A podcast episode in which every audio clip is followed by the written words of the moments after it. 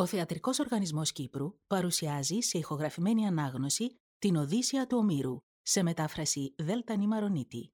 Τη ραψοδία Ωμέγα διαβάζει ο ηθοποιός Στέλιος Καυκαρίδης.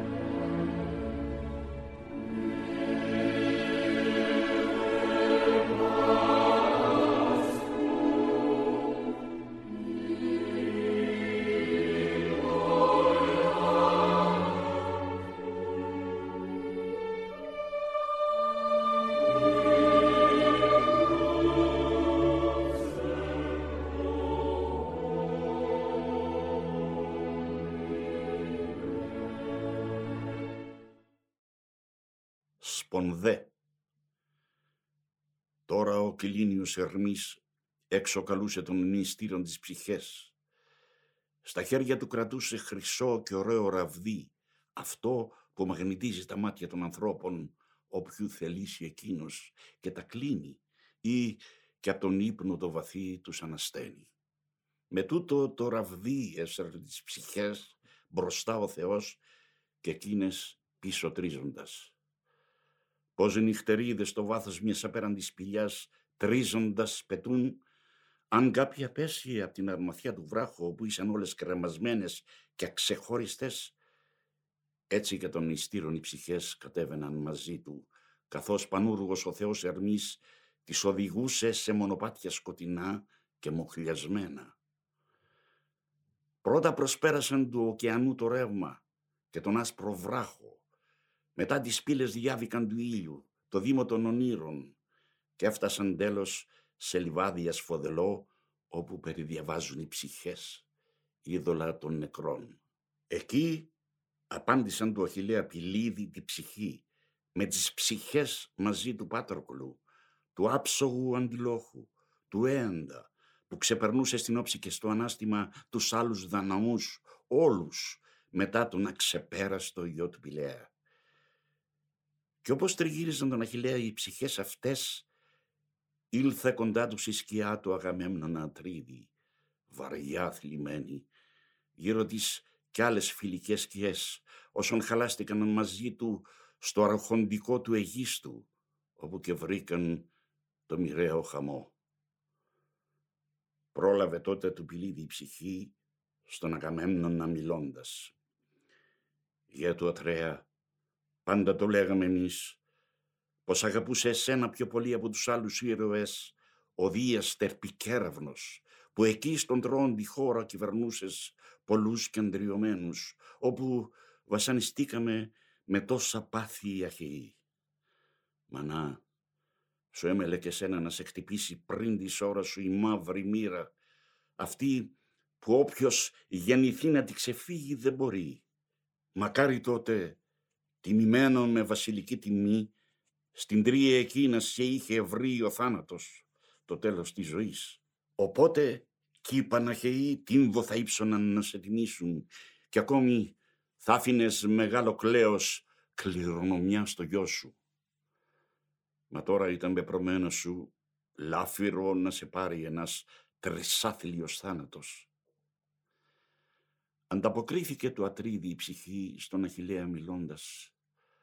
Καλότυχος εσύ, γεια του Πηλέα, θεόμορφε Αχιλλέα, που θανατώθηκες πέρα στην Τρία μακριά από το Άργος. Έπεσαν τότε γύρω σου πολλοί, των Τρώων και των Αχαιών οι άριστοι, για χάρη σου. Και εσύ να κοίτεσαι μέσα στη σκόνη που στροβίλιζε, φαρδής πλατής, έχοντας πια ξεχάσει την ιππική σου τέχνη. Μια μέρα ολόκληρη εμείς αγωνιζόμασταν για σένα και ο πόλεμός μας δεν θα σταματούσε αν μανεμοζάλι ο Δίας δεν όριζε το τέλος του. Και τότε πια από τη μάχη σε σηκώσαμε, σε πήγαμε στα πλοία και εκεί σε κλίνης ακουμπήσαμε, αφού πρώτα το ωραίο κορμί σου το πλύναμε με χλιαρό νερό και έπειτα το μυρώσαμε.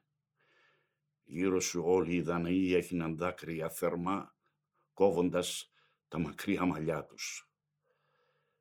Τότε και η μάνα σου, ακούγοντας το μήνυμα, από τη θάλασσα ανεβαίνει με τις θαλασσινές μαζί της θυγατέρας του Νηρέα.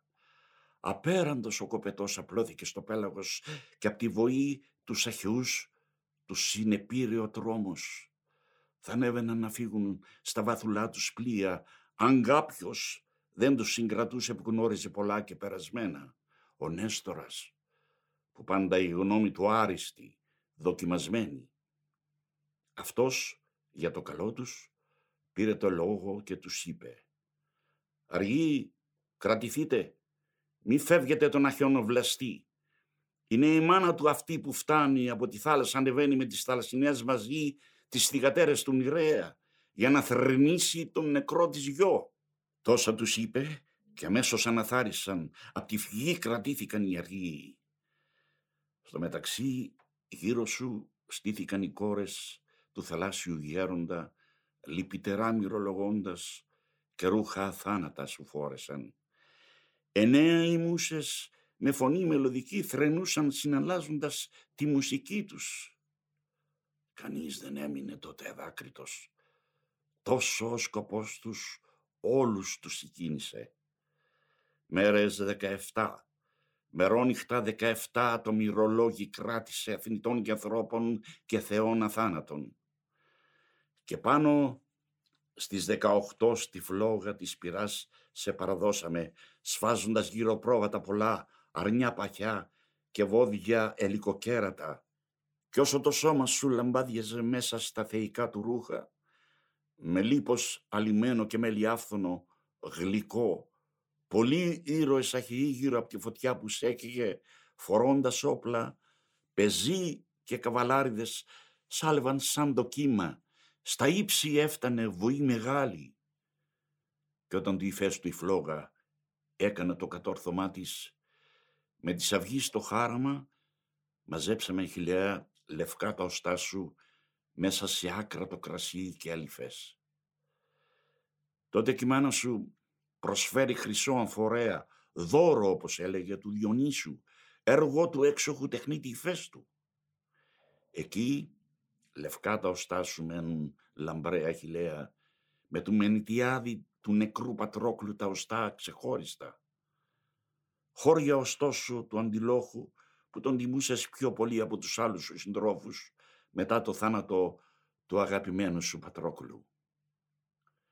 Ύστερα, ολόγυρα τύμβο μεγάλο κι άψογο εμείς σου υψώσαμε, ο ατρόμητος στρατός των δορυφόρων Δαναών, αντίκρι στον πλατήν Ελίσποντο, στον κάβο που προβάλλει, να φαίνεται από μακριά σε αυτούς που ταξιδεύουν στα πελάγη, όσοι στις μέρες μας γεννήθηκαν και αυτοί που θα έρθουν κάποτε στο μέλλον. Η μάνα σου μετά, απ' τους θεούς γυρεύοντας περίκαλα έπαθλα, στη μέση τα έβαλε να αγωνιστούν για αυτά οι αριστείς των Αχαιών.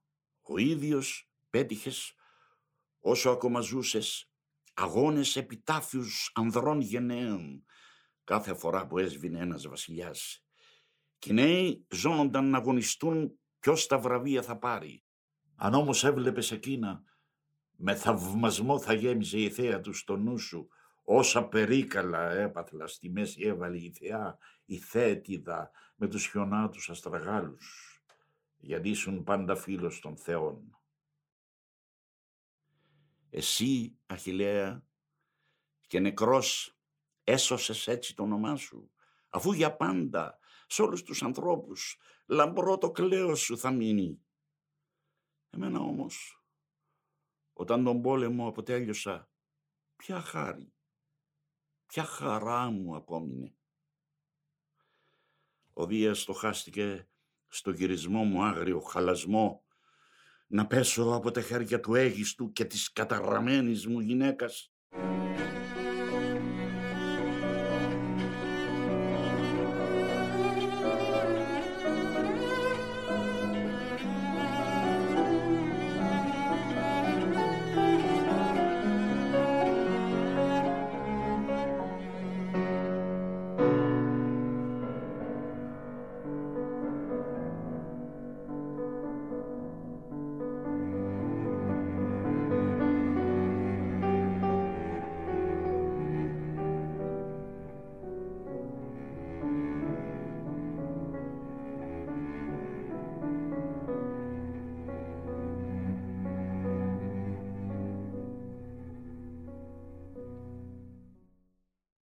Εκείνοι μεταξύ τους αυτά μιλούσαν και έλεγαν. Όταν κοντά τους φτάνει ο αργοφωνιάς θεός ψυχοπομπός που των μυστήρων της ψυχές κατέβαζε στον Άδη, αυτούς που δάμασε του Οδυσσέα το χέρι.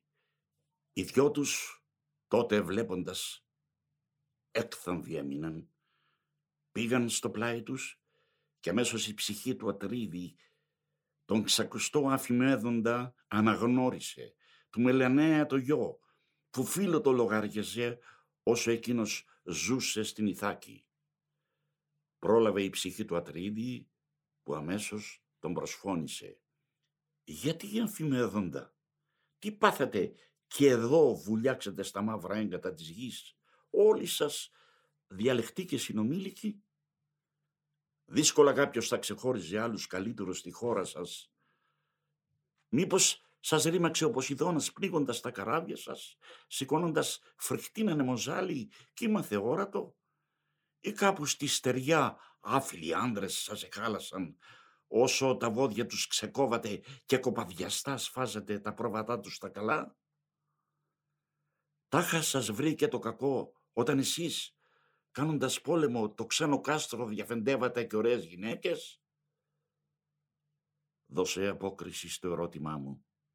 Εγώ περηφανεύομαι για τη φιλόξενη φιλία μας.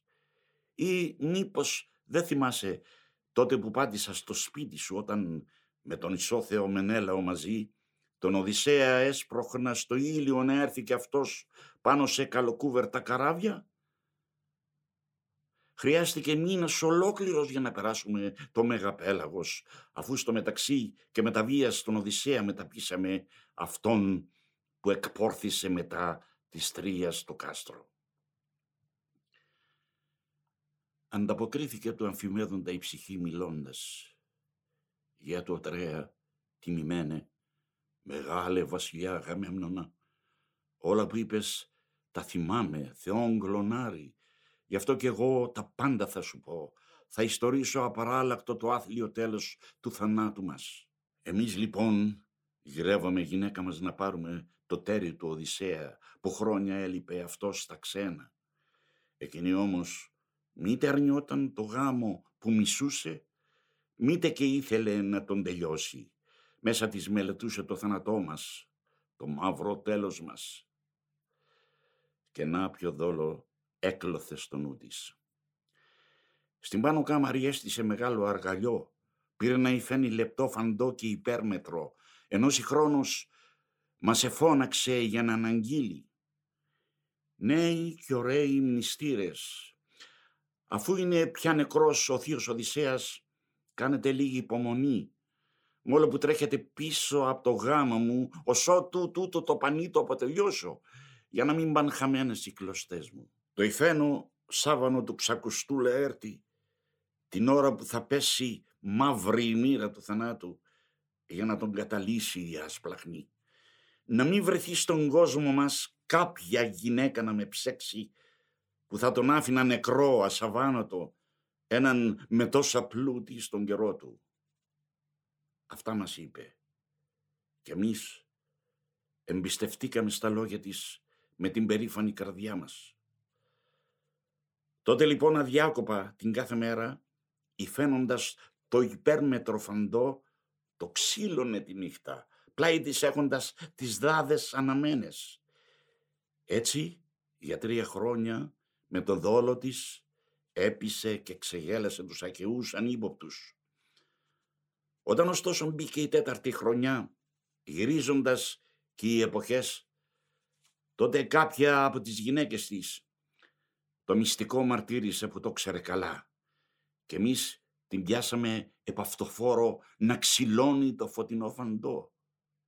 Οπότε και το τέλεψε, παρά τη θέλησή της, υποχωρώντας την ανάγκη. Και όταν εκείνη έχοντας υφάνει το μακρύ φαντό, έπλυνε το πανί και το έδειξε στο φως, σαν ήλιος έλαμπε και σαν φεγγάρι. Τότε από κάπου ένας δαίμονας κακός τον Οδυσσέα έφερε στην άλλη άκρη, στους αγορούς, στη μάντρα του χειροβοσκού. Έφτασε εκεί και ο γιος του, που με τον θείο Οδυσσέα έσμιξε γυρίζοντας από τις αμμουδιές της πύλου πάνω στο μελανό καράβι του. Και αφού οι δυο τους μηχανεύτηκαν για τους μνηστήρες άγριο χαλασμό, προχώρησαν στη ξακουσμένη πόλη μας ο Οδυσσέας δεύτερος, μπροστά ο Τηλέμαχος ανοίγοντας το δρόμο. Αυτόν τον έφερε ο χειροβοσκός, φτωχός ζητιάνο, κουρελί, γέρο, με ένα ραβδί στο χέρι, ζωσμένο με πανάθλια ρούχα. Κανείς μας δεν τον αναγνώρισε. Δεν μπόρεσε να καταλάβει ποιος ήταν, έτσι που φάνηκε μπροστά μας ξαφνικά. Μήτε και πιο μεγάλη ανάμεσά μας. Τον βρίζαμε λοιπόν με λόγια αισχρά. Βάμαυσα το χτυπούσαμε. Εκείνος όμως στην αρχή δεν αντιδρούσε. Μέσα στο ίδιο του το σπίτι δεχόταν με υπομονή και τις βρισιές και τα χτυπήματα. Αλλά όταν πια τον στήριξε με τη βουλή του ο Αιγίοχος Δίας, τότε μαζί με τον Τηλέμαχο ξεσήκωσε τα ωραία όπλα, τα σφάλισε στην πίσω κάμαρη τραβώντας την αμπάρα της. Συνάμα και με πονηριά παρακινεί την Πηνελόπη να στήσει στους μνηστήρες το τόξο εκείνο με τα σκρόχρωμα μαζί πελέκια, αγώνισμα για μας τους δύσμυρους, αρχή του φόνου μας. Κανείς μας όμως δεν κατόρθωσε σε τούτο το γερόδοξάρι να τεντώσει την ευρή του. Μας έλειψε μια τέτοια δύναμη. Όταν ωστόσο πήγε να περάσει στα χέρια του Οδυσσέα το τόξο, βάλαμε όλοι τις φωνές να μην δοθεί σε αυτόν, όσα κι αν έλεγε αγορεύοντας. Αλλά ο Τηλέμαχος είπε το ναι και τον παρακινούσε, οπότε αυτός, βασανισμένος ο Οδυσσέας και θείος, δέχτηκε το τόξο, εύκολα τη χορδή του τάνισε, το βέλος στα πελέκια πέρασε και στο κατόφλι πια στημένος πήρε να ρίχνει απανωτές τις γρήγορες αΐτες, ψάχνοντας γύρω του μαγριεμένο μάτι. Πρώτον το ξέβει το ριγάρχη Αντίνο, ύστερα σημαδεύοντας στρέφει τα πολυστέναχτα του βέλη και στους άλλους, οπότε εκείνοι έπεφταν νεκροί σωρός. Ήτανε πια ολοφάνερο πως τους παράστηκε κάποιος θεός. Και αυτοί χυμούν με άγριο μένος στο παλάτι και πήραν ένα γύρο να σκοτώνουν. Βόγκος βαρύς, πανάσχημος σηκώθηκε, από κεφάλια που χτυπούσαν χάμο, το πάτωμα όλο άχνιζε στο αίμα.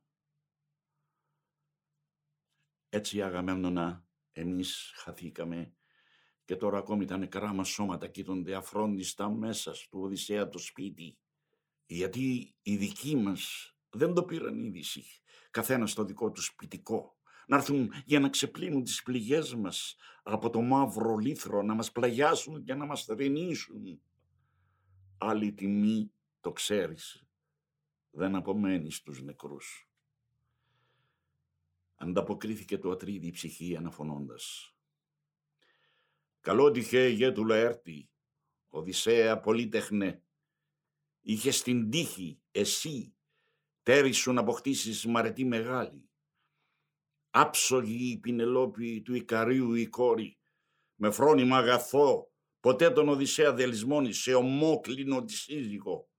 Γι' αυτό και δεν θα σβήσει η ενάρετη της δόξα. Για τους θνητούς οι εθάνατοι τραγούδι ωραίο θα στήσουν, τιμή στην μυαλωμένη Πηνελόπη. Όχι όπως η δική μου, η κόρη του Τινδάρεο, που έργα φρικτά μελέτησε και έσφαξε όπως έσφαξε τον νόμιμο της άντρα. Αυτής της μέλεται τραγούδι μισητό στο στόμα των ανθρώπων που θα φορτώσει και στο μέλλον φήμη βαριά στο γυναικών τη φύτρα, ακόμη και αν αποδειχτεί κάποια γυναίκα ενάρετη.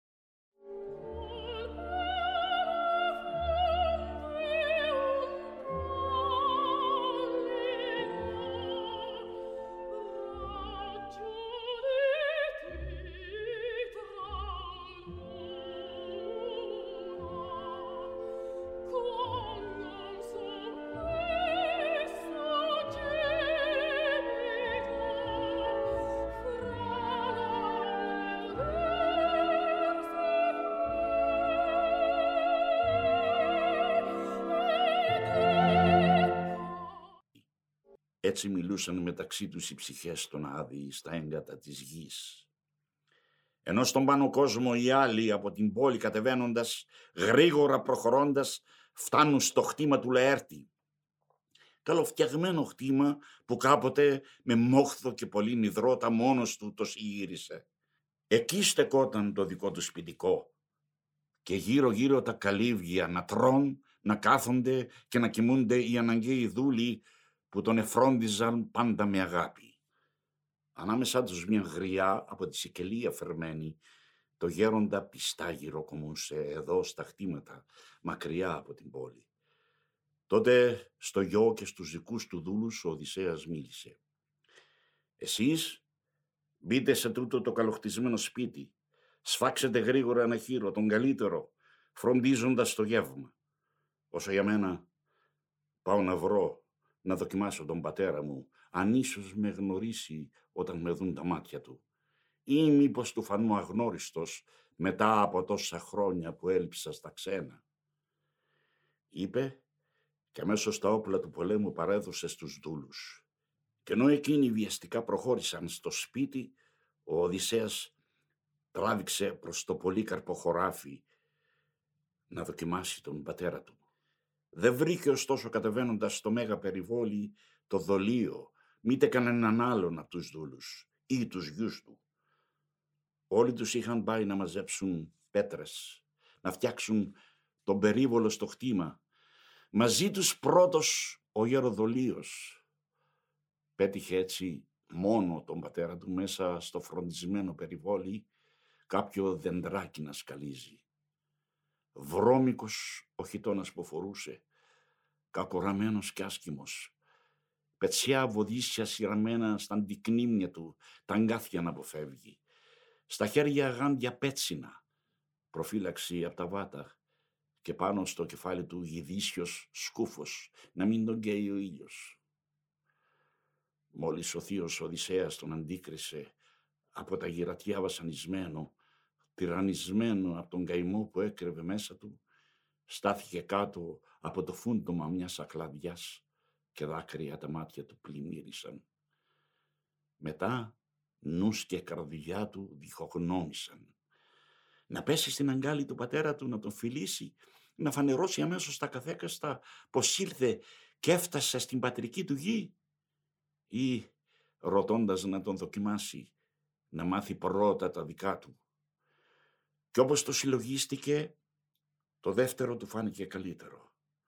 Με τέτοια απόφαση προχώρησε στο μέρος του πατέρα του ο θείος Οδυσσέας.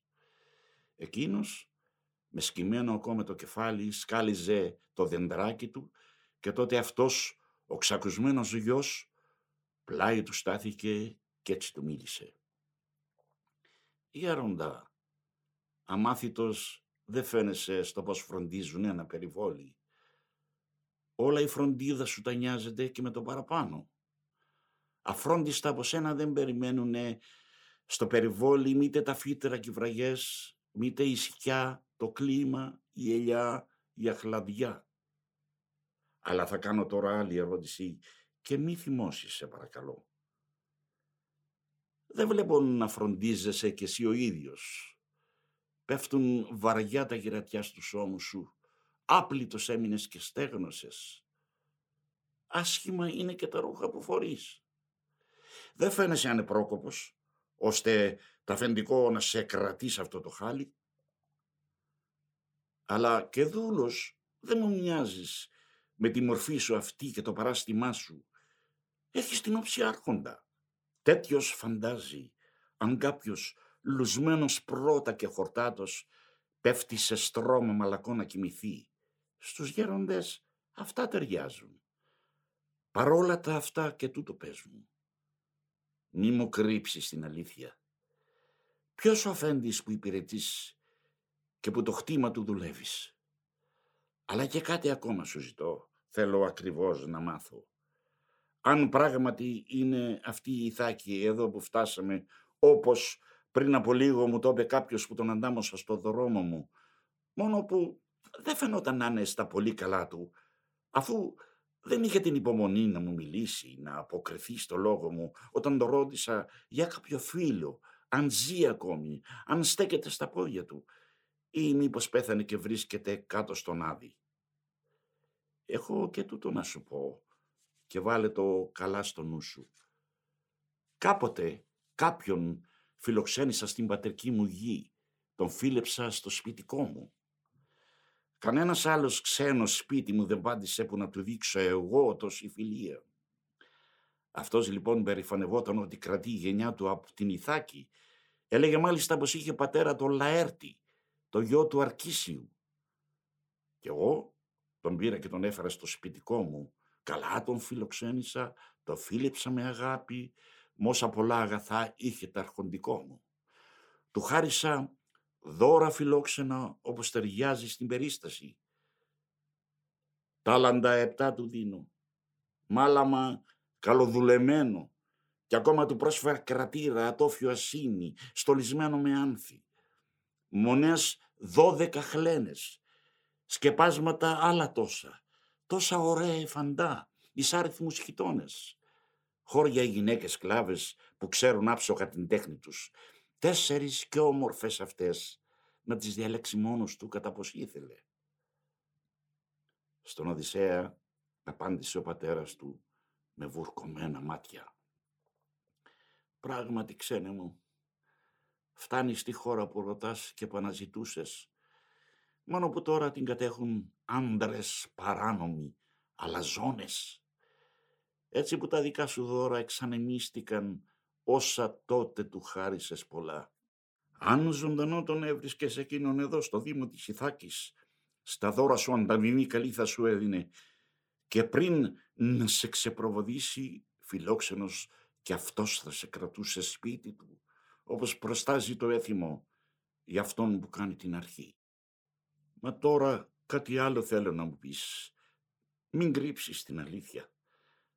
Πόσα τα χρόνια που προσπέρασαν αφότου εσύ τον έρμο εκείνον φιλοξένησες, το δύσμυρο μου γιο, αν είχα κάποτε κι εγώ ένα γιο. Αυτόν στο μεταξύ αλλού, από πατρίδα και δικούς μου μακριά, μπορεί κατά μεσή στο πέλαγος τα ψάρια να τον έφαγαν ή στη στεριά τα όρνια να τον σπάραξαν και τα άγρια φυρία. Μήτε κι η μάνα του τον νεκροστόλησε θρηνώντας, μήτε ο πατέρας του, οι δυο μας που τον φέραμε στον κόσμο. Ακόμη η Πηνελόπη, γυναίκα του ακριβή και φρόνιμη, δεν μπόρεσε όπως τέριαζε το τέρι της μυρολογώντας πάνω στο στρώμα τα μάτια να του κλείσει. Η μόνη χάρη που απομένει για τους πεθαμένους. Και κάτι ακόμη. Πες το μου τώρα αληθινά για να το μάθω. Ποιος είσαι και από πού? Ποια η πατρίδα σου? Ποιοι οι γονείς σου? Και κατά πού το γρήγορο καράβι αγκυροβόλησε αυτό που σ' έφερε στα μέρη μας μαζί με τους ισόθεους συντρόφους? Εκτός καν έφτασες με ξένο φορτηγό ταξιδεμένος και αυτοί σε ξεφορτώσαν και έφυγαν. Στα λόγια του αποκρίθηκε ο Οδυσσέας πολύγνωμος. Όλα που ρώτησες θα σου τα πω, τίποτα δεν θα κρύψω. Πατρίδα μου ο Αλίβαντας, όπου το φημισμένο σπιτικό που κατοικώ. Είμαι ο γιος του βασιλιά Αφίδα, του Πολυπίμωνα εγγονός. Το όνομά μου Επίρητος. Όμως κάποιος θεός, άγνωστος ποιος, από τη σικανία άθελά μου με παρέσυρε και έφτασα τώρα εδώ. Στέκει αραγμένα το καράβι μου μακριά από την πόλη, σαπόμερο γυαλό. Πέρασαν κιόλας 5 χρόνια αφότου ο δύσμυρος εκείνος φεύγοντας άφησε τα μέρη μας.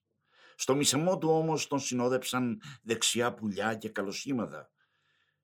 Έτσι χαρούμενος εγώ το ξεπροβόδησα, χαρούμενος ξεκίνησε κι εκείνος. Με την ελπίδα στη ψυχή κοινή ξανά οι δυο φιλόξενα να σβήξουμε, ωραία δώρα πάλι να ανταλλάξουμε. Έτσι του μίλησε και τον πατέρα του τον κάλυψε μαύρη νεφέλη πόνου. Στα δυο του χέρια φούχτωσε καμένη στάχτη, την έριξε στον γκρίζο του κεφάλι σπαραχτικά θρηνώντας. Το Οδυσσέα τότε η καρδιά σπαρτάρισε, έτοιμος να ξεσπάσει. Έτρεμαν τα ρουθούνια του, βλέποντας τον πατέρα του τόσο βαριά να κλαίει και να βογγά. Ρίχτηκε πάνω του, τον αγκαλιάζει, το φιλεί και ομολογεί. «Εγώ είμαι, πατέρα μου, αυτός που αναζητούσες, μπροστά σου εδώ». Κι αν πέρασαν στο μεταξύ 20 χρόνια, έφτασα τέλος στην πατρίδα. Αλλά συγκράτησε τώρα το θρήνο σου, σταμάτησε το δακρυσμένο βοκητό σου και αμέσως θα το πω. Ο χρόνος τρέχει, πρέπει να βιαστούμε. Σκότωσα τους μνηστήρες μέσα στο παλάτι. Την άπονη τους βλάβη εκδικήθηκα, τα νόσια έργα τους. Πήρε το λόγο ο Λαέρτης πάλι, φώναξε. Αν πράγματι ο Οδυσσέας είσαι, αν έφτασες εδώ, εσύ ο γιος μου, σημάδι πες μου αληθινό, τότε θα σε πιστέψω. Ο Οδυσσέας πολύγνωμος αμέσως αποκρίθηκε. Ας δουν τα μάτια σου ετούτη πρώτα την ουλή, που τη στιγμάτισε μετά σπροδόντι του ο Κάπρος, ψηλά όταν βρέθηκα στον Παρνασσό. Εκεί με στείλατε εσύ και η σεβαστή μου μάνα να πάω στον Αυτόλικο, δώρο να πάρω τα ταξίματά του, όσα υποσχέθηκε τη μέρα εκείνη φτάνοντας στην Ιθάκη. Θα πάω ακόμη και τα δέντρα στον οικοκυρεμένο χτήμα σου, όσα εσύ, σαν ήμουν κάποτε παιδί μου, χάρισες, καθώς στο περιβόλι εγώ σ' ακολουθούσα και σου ζητούσα αυτό και εκείνο. Και όπως περνούσαμε ανάμεσά τους, εσύ τα ονόμασες ένα προς ένα. 10 μιλιές μου χάρισες, σικές 40 και 13 μου μέτρησες ωραίες ακλαβιές. Είπες δικά μου και 50 αράδες κλίματα. Να μην συμπίπτει ο τρίγος τους, γιατί στα μπέλη σου είχες λογής τα φίλια, που ανάλογα την εποχή ορίμαζαν, καθώς ο Δίας της οδηγιά από ψηλά ευλογούσε. Τόσο του είπε, λύθηκαν τότε του Λαέρτη γόνατα και καρδιά, αναγνωρίζοντας σημάδια απαραγνώριστα όσα ομολόγησε ο Οδυσσέας. Οπότε, απλώνοντας τα 2 του χέρια, κρεμάστηκε από το λαιμό του, ενώ λιπόθυμο το συγκρατούσε πάνω του βασανισμένος ο Οδυσσέας και θείος. Μόλις ωστόσο πήρε ανάσα κι ήλθε η ψυχή στον τόπο της, βρίσκοντας πάλι τη μιλιά, του είπε «Ω Δία, πατέρα, αλήθεια, υπάρχετε οι θεοί στον Όλυμπο ψηλά, αν πράγματι οι μνηστήρες πλήρωσαν την αλαζονική τους ύβρη. Μόνο που τώρα με τρώει ο φόβος, μήπως και καταφθάσουν εδώ οι Ιθακίσοι και ακόμη στείλουν μήνυμα παντού να ξεσηκώσουν από τα απολύσματά τους τους Κεφαλονίτες». Ανταποκρίθηκε μιλώντας ο Οδυσσέας πολύγνωμος. «Πατέρα, ησύχασε. Τέτοιες φροντίδες μη σε βασανίζουν. Ας προχωρήσουμε τώρα στο σπιτικό που είναι κοντά στο χτήμα. Φρόντισα κιόλας, έστειλα μέσα τον Τηλέμαχο μαζί με τον Βουκόλο και το Χειροβοσκό στα πεταχτά να ετοιμάσουν γεύμα». Έτσι συνομιλώντας, πήραν το δρόμο για το ωραίο τους σπίτι.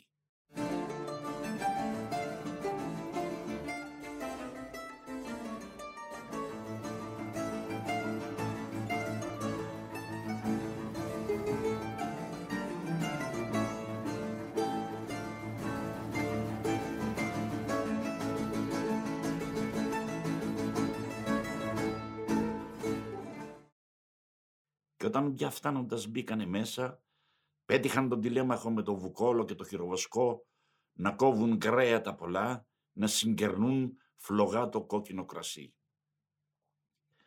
Τότε το μεγαλόψυχο Λαέρτη, μέσα στο ίδιο του το σπίτι, η σικελιώδησα γυναίκα επήρε να τον λούζει. Τον άλυψε με τα μελάδι, του φόρεσε ωραία χλένη. Οπότε η Αθηνά βρέθηκε πλάι του, ξανάθρεψε τα μέλη του γερονταγενάρχη, τον έκαμε να δείχνει πιο μεγάλος, πιο γεμάτος. Κι έτσι που βγήκε από τον λουτρό, ο γιος του τώρα τον γαμάρωνε, βλέποντας πια να μοιάζει με τους αθάνατους θεούς. Με θαυμασμό του μίλησε, με λόγια που πετούσαν σαν πουλιά. «Πατέρα, αλήθεια, κάποιος από τους αθάνατους θεούς έβαλε φαίνεται το χέρι του και έγινες ομορφότερος στην όψη και στο ανάστημα». Ανταποκρίθηκε ο Λαέρτης με τη δική του γνώση. Ήθε πατέρα Δία, Αθηνά και Απόλλωνα, να ήμουν όπως τότε που εκπόρθησα στον Ήρικο ένα καλοχτισμένο κάστρο, στην άκρη της παράλιας στεριάς κεφαλονίτες κυβερνώντας. Αν ήμουν τέτοιος στο παλάτι χθες, φορώντας άρματα στους ώμους, αν άνοιγα στημένος πλάι σου κι εγώ με τους μνηστήρες πόλεμο, τότε πολλών τα γόνατα θα είχα παραλύσει και σένα η καρδιά σου θα σκυρτούσε από χαρά. Αυτά συνομιλούσαν και έλεγαν μεταξύ τους. Και όταν οι άλλοι τη δουλειά τους τέλειωσαν και τίμασαν το γεύμα, κάθισαν όλοι στη σειρά, σε θρόνους και σκαμιά, έτοιμοι πια να φάνε. Οπότε καταφθάνουν ο Δολίος και η γη του γέροντα από τη δουλειά κατάκοπη. Η μάνα τους φώναξε η σικελή γερόντισσα που πάντα αυτή τους φρόντιζε. Κι ας είχε πιο πολύ του γέρου της την έγνοια που πια τον βάρναν τα γυρατιά. Μόλις αυτοί είδαν τον Οδυσσέα μπροστά τους και κατάλαβαν, έμειναν σύξυλοι στις κάμαρας στη μέση. Ο Οδυσσέας όμως με λόγια μαλακά, μιλώντας, πήρε να τους πειράζει. «Γέροντα, κάθισε να φας. Μη στέκεστε άλλο αποσβολωμένοι, γιατί από ώρα εμείς, μόλο που λαχταρούσαμε να βάλουμε ψωμί στο στόμα μας, αφαγημέναμε και περιμέναμε εσάς πότε θα έρθείτε». Έτσι του μίλησε. Και τότε ο Δολίος μπροστά του χύθηκε, τα δυο του χέρια πλώνοντας, πιάνοντας στον καρπό του Οδυσσέα τα χέρια, τα καταφύλισε, ύστερα μίλησε και πέταξαν τα λόγια του σαν τα πουλιά. «Ω, ακριβέ μου, γύρισες εσύ που τόσο αναζητούσαμε χωρίς καμιά ελπίδα πια. Μα να οι θεοί που σ' έφεραν τώρα εδώ. Γερός να είσαι και χαρούμενος. Μόνο ευτυχία οι αθάνατοι να σου χαρίζουν από εδώ και πέρα. Αλλά παρακαλώ, δώσε μου απόκρισης σε αυτό. Πρέπει να ξέρω το σωστό». Η Πηνελόπη, με το φρόνιμο μυαλό της, το μάθε άραγε πως είσαι εδώ, πως νόστισες, ή μήπως πρέπει να τη στείλουμε κάποιον με το καλό μαντάτο. Έδωσε αμέσως την απάντηση ο Οδυσσέας, πολύγνωμος. «Γέροντα, ναι, το μάθε και το ξέρει. Λοιπόν, δεν έχεις λόγο να ανησυχείς εσύ γι' αυτό». Έτσι του μίλησε και εκείνος πάλι κάθισε σε ένα σκαμνί καλοψισμένο κατόπιν του κι γη, στον Οδυσσέα γύρω. Αφού τον καλωσόρισαν τα δυο του χέρια σφίγγοντας, τότε και αυτοί πήραν τη θέση τους με τη σειρά, πλάι στο Δολίο, τον πατέρα τους.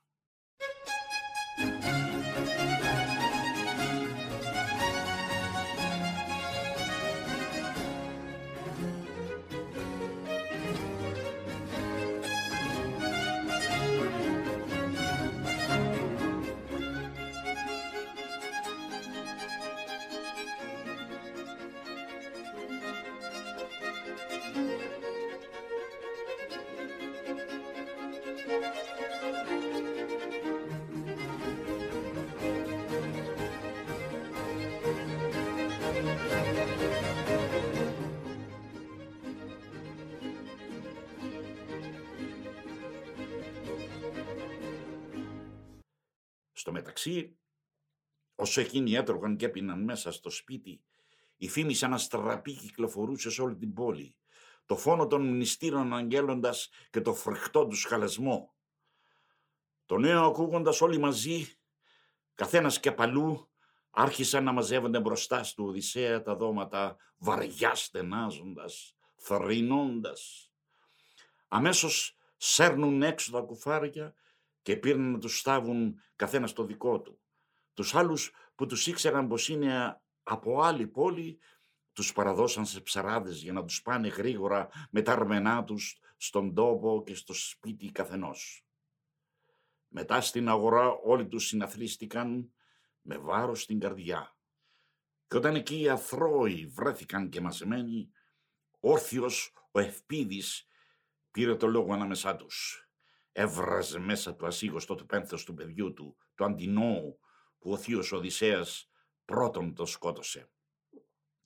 Χύνοντας δάκρυα πικρά, στους άλλους μίλησε αγορεύοντας Φίλοι, δείτε τι έργο μελέτησε αυτός ο άνθρωπος σε βάρος των αργίων, όσους με τα καράβια σήκωσε μαζί του άξιους και πολλούς, και τα καράβια αφάνισε και εκείνους εξολόθρευσε.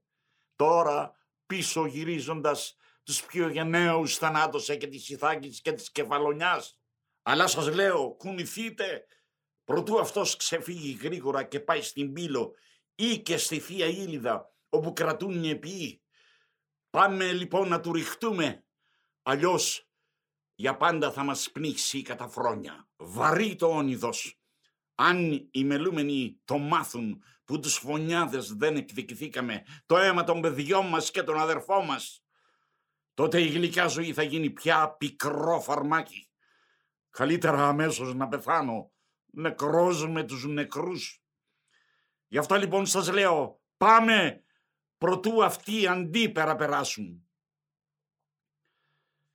Τόσα τους είπε χύνοντας μαύρο δάκρυ, και αρχή μαζί τους συμπονούσαν όλοι. Φάνηκε όμως ξαφνικά να φτάνουν ο Μέδων και ο θείος Αηδός.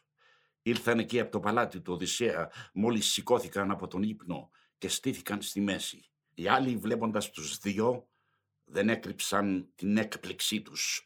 Οπότε φρόνημα ο Μέδων πήρε το λόγο και τους είπε: «Τώρα πρέπει να ακούσετε και μένα, Ιθακίσοι, γιατί το έργο αυτό μήτε το σκέφτηκε, μήτε και το έπραξε ο Οδυσσέας μόνος του, δίχως να το θελήσουν οι θεοί.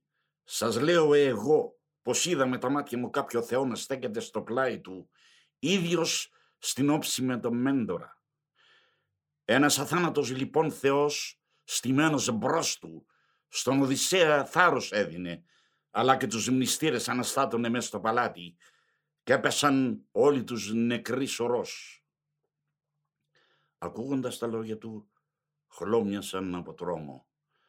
Τότε σηκώθηκε να τους μιλήσει ο Αληθέρσης, του Μαστόρου ο γιος, γέροντας σεβαστός, που περασμένα και μελούμενα έβλεπε.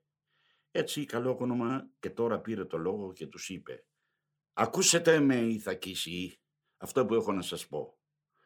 Φίλοι, τα έργα αυτά έγιναν όπως έγιναν από κακότητα δική σας, που μήτε εμένα εμπιστευτήκατε, μήτε τον Μέντορα, σύμβουλο του λαού, ώστε να βάλετε στην αφροσύνη των παιδιών σας φρένο. Παράνομα έπραξαν, άθλιοι εφέρθηκαν, ρημάζοντας το βιός, ντροπιάζοντας την νόμιμη γυναίκα ενός γενναίου και πρώτου, λέγοντας πως πίσω πια δεν θα γυρίσει. Μα τώρα ας γίνει ό,τι σας λέω. Τη συμβουλή μου ακούσετε. Μην του ρηχτούμε, αλλιώς κάποιος θα πάει γυρεύοντας να πάθει το χειρότερο κακό». Μίλησε ο Αληθέρσης και αυτοί μισή και πάνω τινάχτηκαν με αλαλητό μεγάλο. Οι άλλοι όμως ξέμειναν εκεί, όλοι τους μαζεμένοι, γιατί του μάντι ο λόγος δεν τους άρεσε. Έδωσαν πίστη στον ευπίθη. Έτρεξαν τότε με σπουδή να πιάσουν ντάρματα, φορώντας στο κορμί τους το λαμπρό χαλκό, κι έτσι συνάχτηκαν στο πλάτωμα μπροστά στην πόλη. Ανάμεσά τους αρχηγός ο ευπίθης, μωρός με τους μωρούς, λέγοντας πως θα πάρει εκδίκηση του σκοτωμένου γιού του. Αλλά δεν έμελε σπίτι του να γυρίσει. Τον πρόλαβε επιτόπου ο θάνατος. Στο μεταξύ η Αθηνά στο Δία, γιο του Κρόνου, στράφηκε μιλώντας: «Πατέρα μας Κρονίδη, ο πρώτος όλων των θεών, δώσε μου τώρα απόκριση σε μια ερώτηση. Στο βάθος, τι να κρύβει πάλι ο νους σου? Θα ανέξεις πόλεμο φρικτό, άγρια σφαγή ανάμεσό τους, ή μήπως σκέφτεσαι να επιβάλλεις μεταξύ τους συμφιλίωση?» Ανταποκρίθηκε στο λόγο της Οδείας, θεός που συμμαζεύει τις νεφέλες: «Καλή μου κόρη, τι ρωτάς και τι λογής απάντηση γυρεύεις? Εσύ δεν είσαι που αποφάσισες με το μυαλό σου αυτή τη λύση να πάρει ο Οδυσσέας εκδίκηση, γυρίζοντας πίσω στον τόπο του? Κάνε λοιπόν κατά πως θες, κι εγώ θα πω το τι ταιριάζει. Αφού ο θείος Οδυσσέας τιμώρησε τους άνομους μνηστήρες, τώρα να δώσουν όρκους μεταξύ τους, να μείνει αυτός για πάντα βασιλιάς. Εμείς για τα παιδιά τους και τα σκοτωμένα αδέρφια τους προτείνουμε τη λύθη. Όπως και πριν, έτσι και πάλι να φυγιώσουν μεταξύ τους. Ας γίνει η ειρήνη με περίσσια πλούτη. Έτσι ο Θεός παρότρινε την Αθηνά σε αυτό που εκείνη επιθυμούσε. Χύθηκε τότε κατεβαίνοντας από του Ολύμπου τις κορφές. Είχαν οι άλλοι πια χορτάσει τον πόθο τους με το γλυκό ψωμί, οπότε πρόσταξε βασανισμένος Οδυσσέας και θείος. Κάποιος έξω να βγει, να δει αν έρχονται μήπως και φτάνουν. Την προσταγή του ακούγοντας, τρέχοντας βγήκε του δολίου ο γιος, στάθηκε στο κατόφλι, τους είδε να σιμώνουν και αμέσως γύρισε στον Οδυσσέα μιλώντας με λόγια που πετούσαν σαν πουλιά. «Είναι κοντά μας, φτάνουν, στα γρήγορα κι εμείς να αρματωθούμε». Ακούγοντας τα λόγια του, πάνω πετάχτηκαν και φόρεσαν καθένας την αρματοσιά του. Τεργύρισαν τον Οδυσσέα 4. 6 συμπαραστάθηκαν γη του δολίου.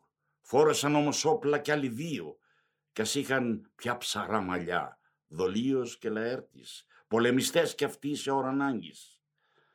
Ντυμένοι όλοι στο λαμπρό χαλκό, οι πόρτες άνοιξαν, προχώρησαν ο Οδυσσέας πρώτος. Την ίδια ώρα η Αθηνά του Δία η θυγατέρα βρέθηκε πλάι τους με τη μορφή του μέντορα. Ίδια στην όψη, ίδια στη φωνή. Την πήρε είδηση βασανισμένος ο Οδυσσέας και θείος και γύρισε μιλώντας στον Τηλέμαχο, τον ακριβό του γιο. «Τηλέμαχε, έφτασε τώρα η ώρα ορμητικά να μπεις και εσύ στη μάχη ανδρών που πολεμούν όπου και ξεχωρίζουν οι γενναίοι. Κοίταξε όμως, μην ντροπιάσεις τους προγόνους σου. Από καιρό είμαστε φημισμένοι σε όλη την οικουμένη για την αντερία και το θάρρος μας». Ανταποκρίθηκε ο Τηλέμαχος, φρόνιμο και έξυπνο μυαλό. «Πατέρα μου, θα δεις και μόνος σου, φτάνει να το θελήσεις, πως πάνω στην ορμή μου δεν θα ντροπιάσω τη γενιά σου εγώ, όπως το λες και το πενέβεσαι». Ακούγοντας τα λόγια του, ένιωσε μέσα του χαρά ο Λαέρτης και ομολόγησε. «Τι μέρα αυτή η αθάνατη θεή για μένα, χαρά με πλημμυρίζει, γιος και εγγονός για την παλικαριά τους συνερίζονται». Τότε στο πλάι του, τα μάτια λάμποντας, η Αθηνά στάθηκε λέγοντας. «Το Αρκισίου γε, ο πιο αγαπητός από όλους τους συντρόφους μου, ευχήσου πρώτα στη γλαυκόματη κόρη του Δία, μετά κραδένοντας, ρίξε με φόρα το μακρό σκιοδόρι σου». Με αυτά τα λόγια η Παλάδα Αθηνά μέσα του φύσηξε μεγάλη δύναμη και αυτός πρώτα στη θυγατέρα του μεγαλοδύναμου θεού ευχήθηκε, μετά στο χέρι πάλλοντας μακρό σκιοδόρι το ρίχνει πάνω στον ευπίθη. Βρήκε το κράνος του με τα χαλκά του μάγουλα. Στο χτύπημα δεν άντυξε και πέρασε ο χαλκός μέσα για μέσα. Με πάταγος σωριάστηκε ο ευπίθης. Βρόντιξαν από πάνω του και τάρματα. Την ίδια ώρα ο Οδυσσέας και ο λαμπρός του γιος ορμούν με τους προμάχους, χτυπούν σπαθιά, πέφτουν αμφίκριτα στη μύτη τους κοντάρια. Όλους θα τους αφάνιζαν.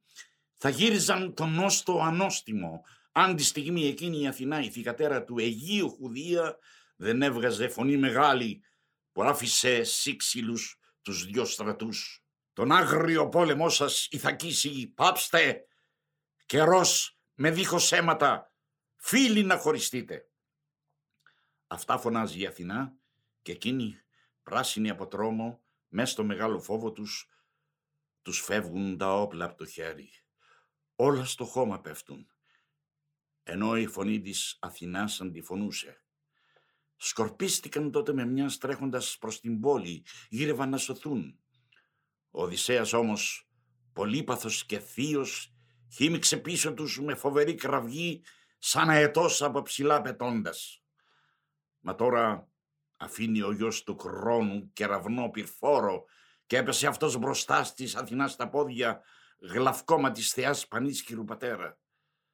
Τα μάτια λάμποντας, η Αθηνά στον Οδυσσέα γύρισε μιλώντας. «Γε του Λαέρτη, του Διός βλαστέ, πανούργε Οδυσσέα, κράτα τη μανιτά σου πια του φοβερού πολέμου, μήπως του Κρόνο γιος, ο Δίας Βροντόφωνος εξοργιστεί μαζί σου. Έτσι του μίλησε η θεά και εκείνος άκουσε το λόγο της και αλάφρωσε από χαρά η καρδιά του.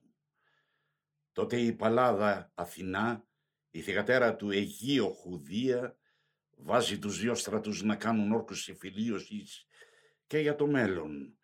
Με τη μορφή του μέντορα κυκλοφορούσε, η ίδια στην όψη, η ίδια στη φωνή.